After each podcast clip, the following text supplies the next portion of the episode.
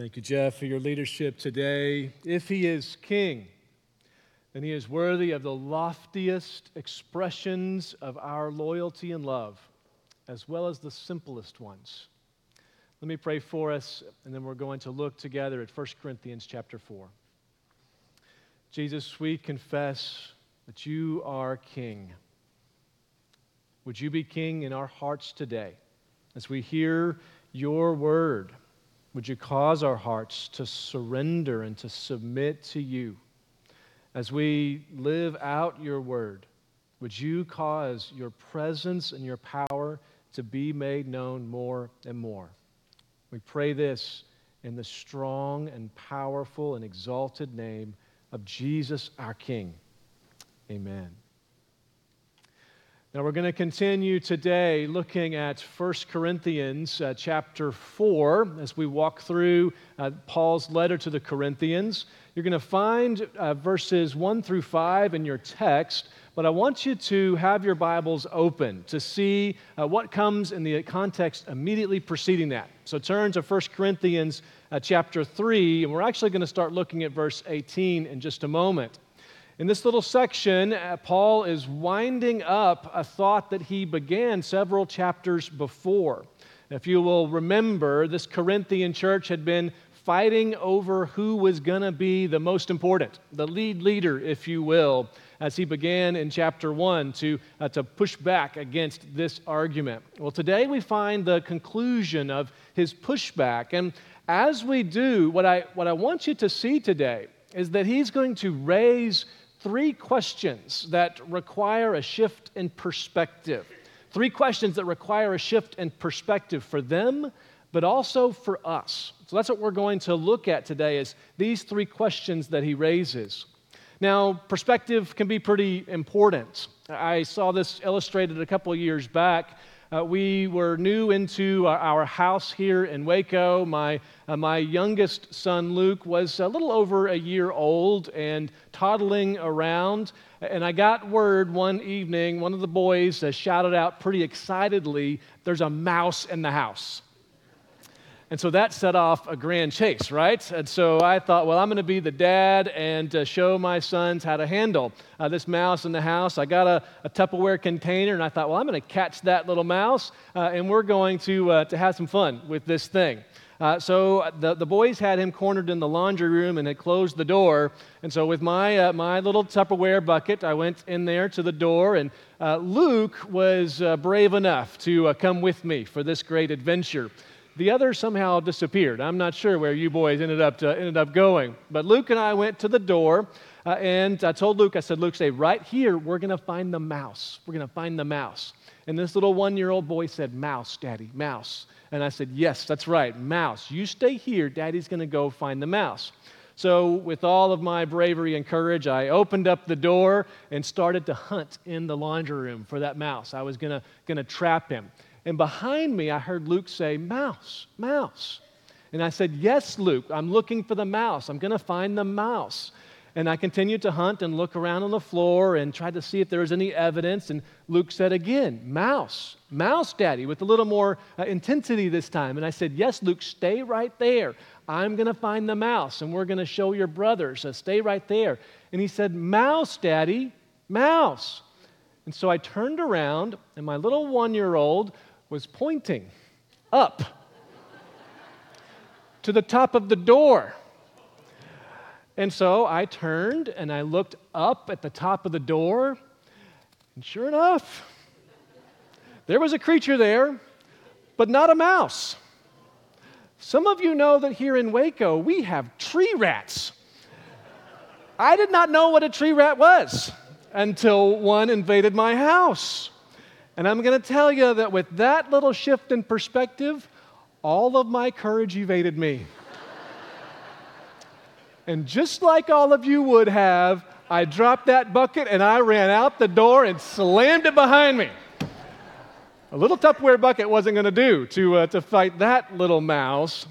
A shift in perspective can change everything, everything. And, and so, what Paul's going to do with his church is say, hey, you got to you got to think differently about this. We got to shift your perspective here because when we do, there are some big implications. So, if you've got your Bibles, turn to, uh, to 1 Corinthians chapter 3. The first question that he's going to, to raise for these people is the question whom does God trust to manage? Whom does God trust to manage? Remember, they've been arguing over who was going to be the lead leader, who was uh, most significant in the church. And so he says, Whom does God trust to manage? Let me just read this briefly for you and then point out uh, how this question and a shift of perspective with it begins to have some significant impact. Uh, chapter 3, verse 18 No one should deceive himself. If anyone among you thinks he is wise in this age, he must become foolish so that he can become wise. For the wisdom of this world is foolishness with God. Since it is written, He catches the wise in their craftiness. And again, the Lord knows that the reasonings of the wise are meaningless. So, no one should boast in human leaders, for everything is yours. Whether Paul or Apollos or Cephas or the world or life or death or things present or things to come, everything is yours. And you belong to Christ, and Christ belongs to God. These people had been asking the question who's going to manage this church? Who's going to lead? And they had their competing leaders, and Paul says, Look, the bottom line answer here is not Paul or Apollos.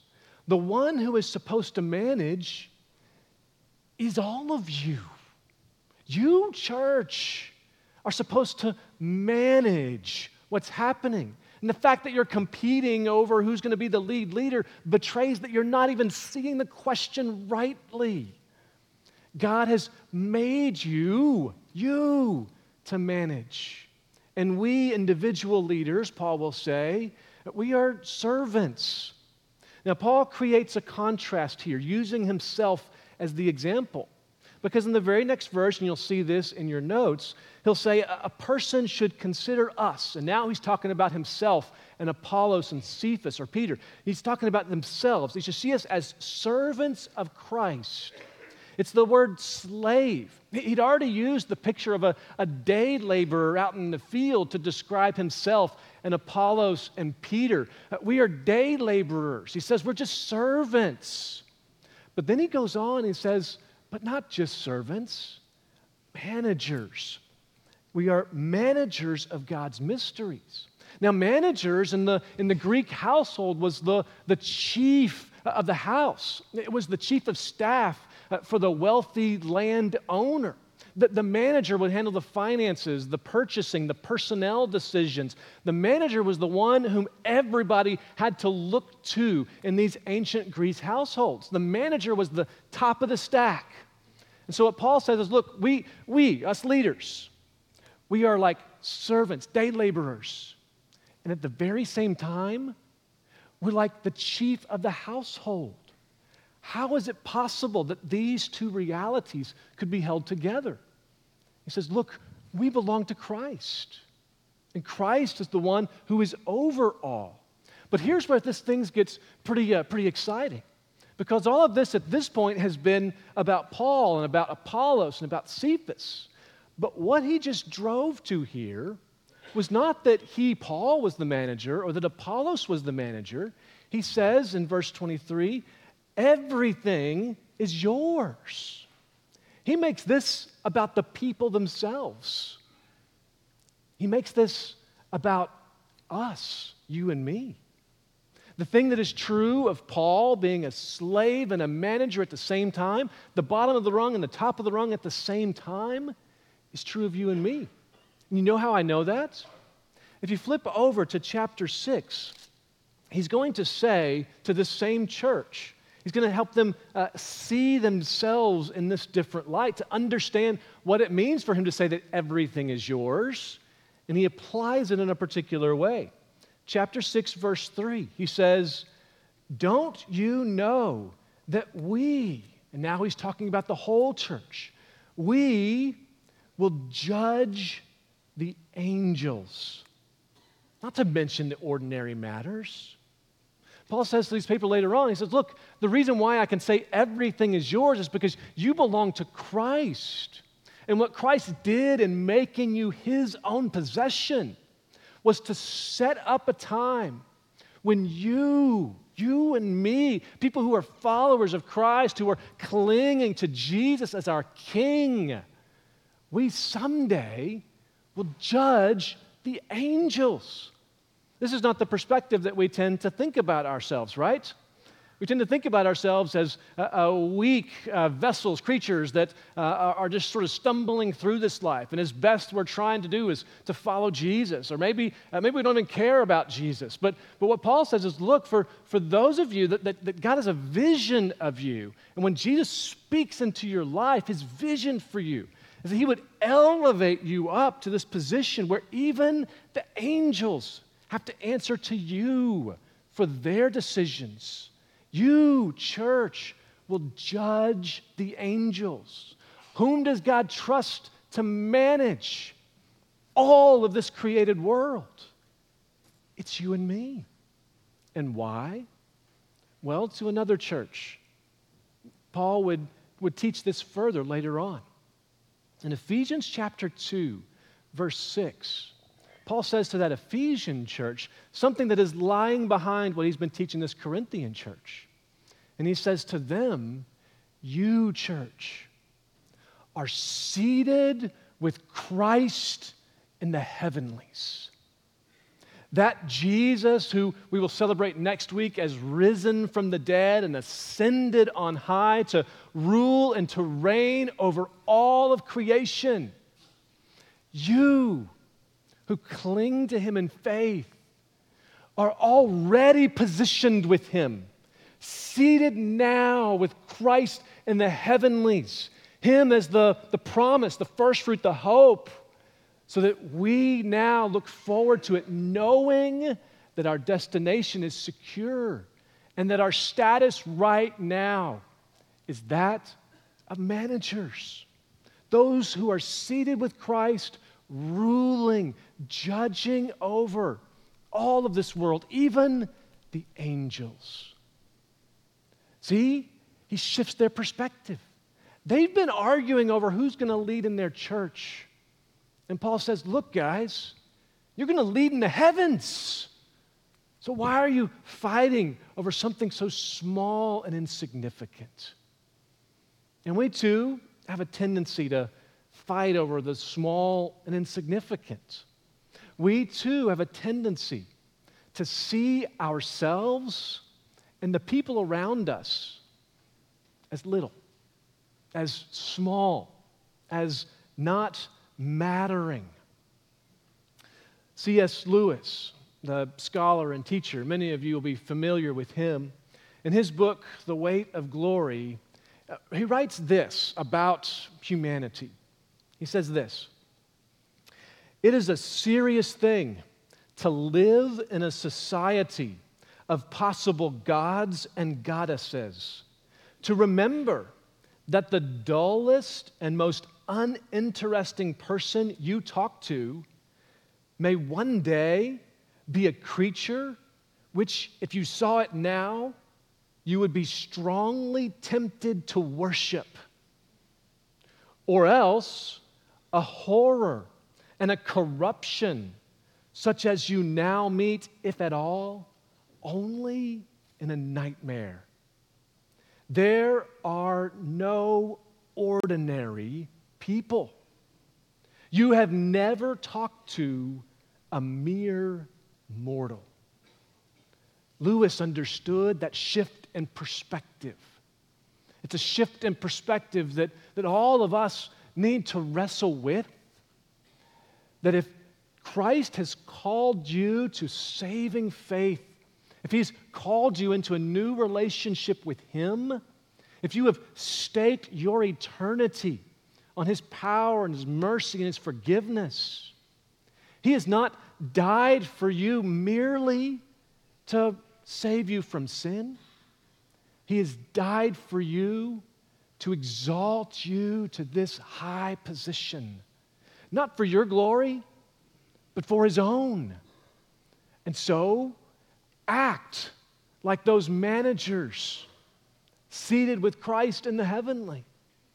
Handle your ordinary business with that supernatural perspective. That means that there's no room for selfishness or pettiness. There's, there's no room for the kind of power grabbing and, and image building that is so common in our culture. The number of followers you have on Twitter or on Facebook or Instagram is not the way to measure whether or not you are being a faithful manager of God. You are seated with Him, and so manage like Him. That, that helps us to begin to think about the next question that's raised here by Paul. The next question that requires a, a shift in perspective. If the first question is, Whom does God trust to manage? and the answer is all of us, then the second question becomes even more poignant. What does God measure in managers? If we are all managers and it's seated with Him in the heavenlies, what does He measure in us? What is He looking for? Well, now look at verse 1 of chapter 4. A person should consider us in this way as servants of Christ and managers of God's mystery. In this regard, it is expected of managers that each one of them be found faithful. It is of little importance to me that I should be evaluated by you or by any human court. In fact, I don't even evaluate myself, for I am not conscious of anything against myself. But I am not justified by this. The one who evaluates me is the Lord. So Paul now turns again to himself and using himself as the example says, okay, we we are managers of God's mysteries. And then he poses this question for us as he's walking through uh, how, what is it that God measures in managers? And his answer is in the simple word faithful. It is required that managers be found faithful. It's a powerful and, and important word in the Greek language because while we might think about faithful just in terms of doing a good job, uh, someone who is entrusted to a position must do a good job. What, what, is, what is true in the case for the Greek language is that there's actually two significant connotations for that same word. Not only is it faithfulness in terms of being a good steward or, or doing a good job, but it is also connoted in that same word that that manager must be trustworthy. You must be worthy of the trust that the, the person who is uh, investing this position on you is giving. How is it that managers are evaluated? Us managers seated with Christ, we are evaluated based on this faithfulness. I think about it this way if, if, if you have the experience of being a parent, you, get to, to experience one of the greatest, uh, uh, greatest realities of management ever. This little life is entrusted to you. And every bit of that life from the very beginning is in your hands. When they eat, when they sleep, uh, their, uh, their, their health is, is your responsibility. But something happens as they get older. You, you at first are able to, to control and manage all these realities, but as that child gets older, more and more of that responsibility comes upon themselves. At least it's supposed to. You want them to be able to dress themselves and feed themselves. It's cute for a little toddler to play with his food. It's just embarrassing if it's a teenager. And so you don't want that to, uh, to happen. As they get older, your, your responsibility as a parent remains. You are, you are to be faithful in stewarding this life, but there's a new dynamic as that child becomes older. Now, a lot of parents can, uh, can experience some, some guilt and frustration over this because it's at that point that sometimes children will begin to push away as they, uh, they exert their own independence and will. Uh, children can, can begin to choose things contrary to what their parents have taught them. They can choose a life that's very different than what, what they have seen in their parents. Sometimes, even, uh, even siblings within the same family can end up heading in two very different directions. Same parenting, same values, and yet two very different outcomes with the children. And a lot of parents, when they look at that, will, will struggle. They'll feel guilty. They'll ask, What did I do wrong? Um, maybe I should have done more, or uh, what could it have been that, I've, that, was, uh, that was my fault in all of this? Well, the truth of the matter is that, that when God looks at a parent and when God evaluates a, parent's life, He's evaluating that parenting not based on the outcome of the children, but on the faithfulness of the parent. Does that make sense? You tracking with me? That's a, a, quote for some of you who know some other people around this area. The, the, the, the way that God evaluates is not on the outcome of the children's behavior, but rather on the faithfulness of the parent. In the same way, in every sphere of life that God has entrusted to you, in your work, in your marriage, in your relationship with your neighbors, your grandkids, every sphere of your life, the question that is being asked by this eternal Father about you is was he or she faithful, trustworthy? Now, it's not usually the question that we think about, and Paul knows that. He, he says, even in this next segment, that he says, I don't even evaluate myself. He recognizes that, uh, that there are others who are looking at his work and saying, it's not good enough. But yet, because Paul understands that he's evaluated by his faithfulness, by his Father, he is free from the criticism of human evaluators. He doesn't need the praise of other human beings. He's set free from that because he knows that the one whom evaluates him will evaluate based on his faithfulness. And he also knows that even his personal feelings about his work don't give him assurance in and of itself. He says, I'm not conscious of anything against myself, but catch this, it's an important truth, but I am not justified by this. He's not even evaluating himself. He doesn't let other human people evaluate him, nor is he saying, My own assessment is, is what I'm counting on. He's not looking at the body of his work and saying, Well, I feel pretty good about this. And thinking, Well, that must mean God thinks the same thing. No. The shift in perspective that Paul points us to, that, that all of us must wrestle with, is that when we think about our lives, every aspect of it, there is one judge, one evaluator, one who looks at us and his question is not, How successful were your kids? His question is not, How well did your business do? His question is not, How strong is your marriage? His question is, Were you faithful, as much as it concerns you, to live under my rule and over the areas that I've put you in responsibility for? Paul would not be pulled aside by the criticisms of those people around him, nor would he allow himself a kind of false confidence that was based on his feelings.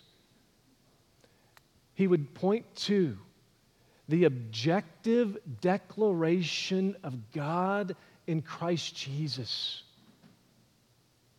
and say, there is now no condemnation for those who are in Christ Jesus. His confidence was not in himself or in the approval of others, but rested solely in that declaration of God You are mine. And so, as we consider our life's work, we too must ask the question in what are we placing our confidence? when it comes to being evaluated, are we ready to say, Father, I've been as faithful as I know how to be? And will we look forward to that day that we see pointed to in verse 5? Therefore, don't judge anything prematurely before the Lord comes, who will bring to light what is hidden in darkness and reveal the intentions of the hearts. And then praise will come to each one from God. To whom are you looking for that praise? Is it the people around you? Is it your own sense of accomplishment? Or have you learned to see yourself seated with Christ, reigning with Him, and therefore evaluated by that one voice, the voice of the Father, who says, Those who belong to my Son are safe. There is no condemnation for them. Run to Him. Build your life on Him. Let's pray.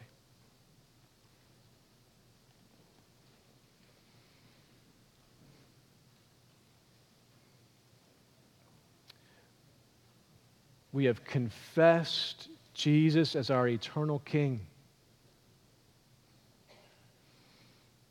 So we ask, would you now examine our hearts?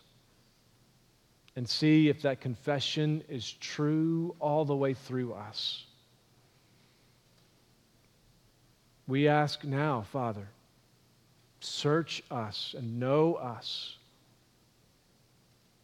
Would you reveal any place where we have sought the approval and praise of others, or have built our confidence on our own feelings? As opposed to your sure and declared word. Help us to see ourselves the way you see us. Help us to rule and manage our lives the way that Jesus rules and manages this world. Show your goodness and your power and your mercy in and through us. We pray this in the name of Jesus, our Savior and King, amen.